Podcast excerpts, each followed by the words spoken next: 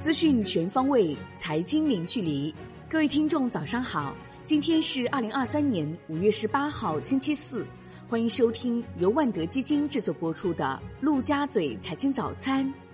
首先来关注热点聚焦。据澎湃新闻发布，国家金融监督管理总局或将于五月十八号早间正式揭牌。昨日晚间，中国银保监会官方微信公众号已更名为国家金融监督管理总局。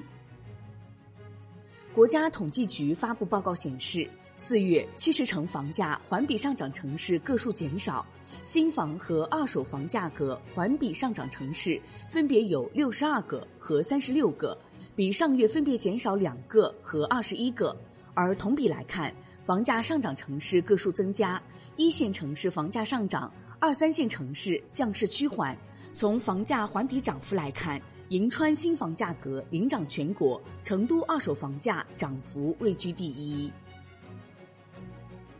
腾讯控股披露一季报，公司实现营业收入一千四百九十九点八六亿元，同比增百分之十一；调整后净利润三百二十五点三八亿元，同比增百分之二十七。业务板块方面，金融科技与企业服务营收增长百分之十四，至四百八十七亿元；国际市场游戏收入增长百分之二十五，至一百三十二亿元；本土市场游戏收入增长百分之六。至三百五十一亿元，广告业务营收两百一十亿元，增长百分之十七，正大力投入建设 AI 能力和云基础设施，相信 AI 会成为业务发展的倍增器。环球市场方面，美国三大股指全线收涨，道指涨百分之一点二四，标普五百指数涨百分之一点一九，纳指涨百分之一点二八。加德宝涨百分之三点五六，摩根大通涨百分之三点零八，领涨道指。万德美国 TAMAMA 科技指数涨百分之一点一六，特斯拉涨百分之四点四一，亚马逊涨百分之一点八五。中概股涨跌不一，图森未来涨百分之三十一点九六，虹桥高科跌百分之二十点五七。欧洲三大股指收盘涨跌不一。德国 DAX 指数涨百分之零点三四，法国 CAC 四零指数跌百分之零点零九，英国富时一百指数跌百分之零点三六。宏观方面，商务部公布数据显示，一到四月全国实际使用外资金额四千九百九十四点六亿元人民币，同比增长百分之二点二，折合七百三十五亿美元，下降百分之三点三。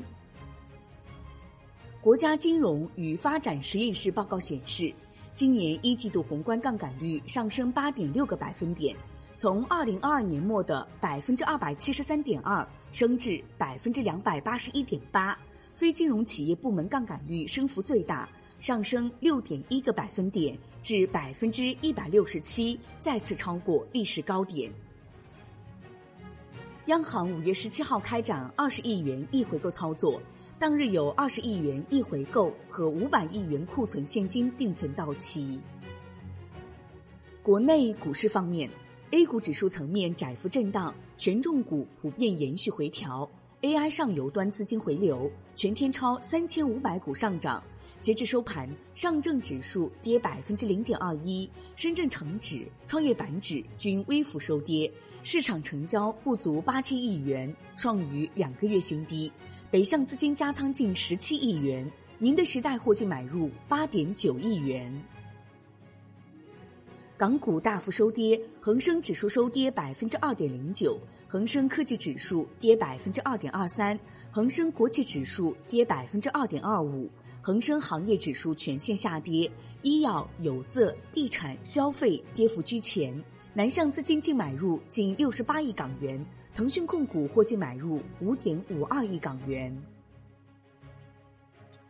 最高检通报一则案例显示，以吴某为首的操纵证券市场犯罪团伙，用抢帽子交易、资金型操纵等手段操纵证券市场，获利高达五点三亿元。近期，法院以操纵证券市场罪等数罪并罚，判处其有期徒刑十九年，并处罚金七千九百零三万元。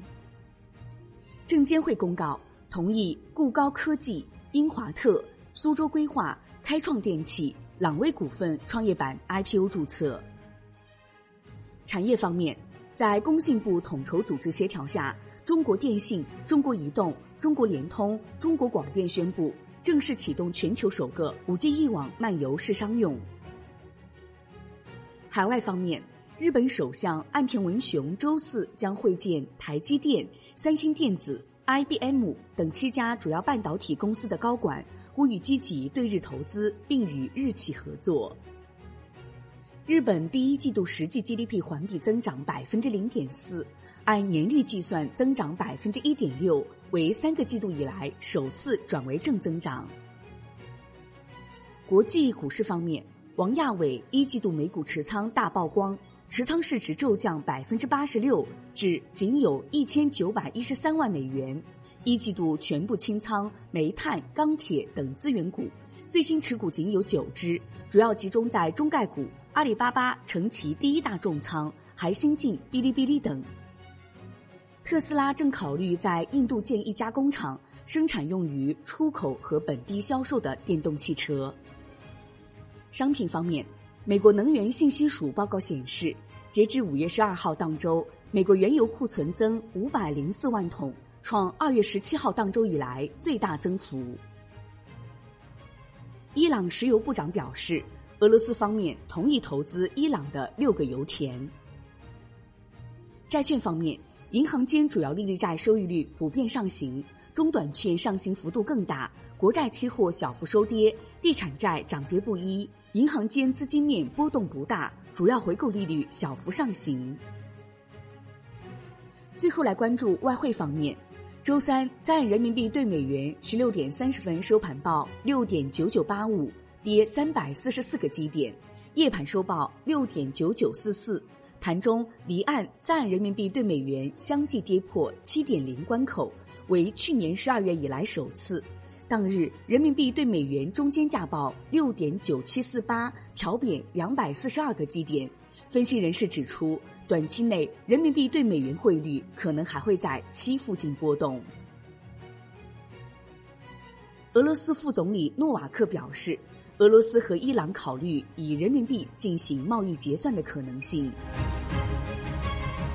好的，以上内容由万德基金制作播出，感谢您的收听，也欢迎您关注转发。我是小颖，我们下期再见。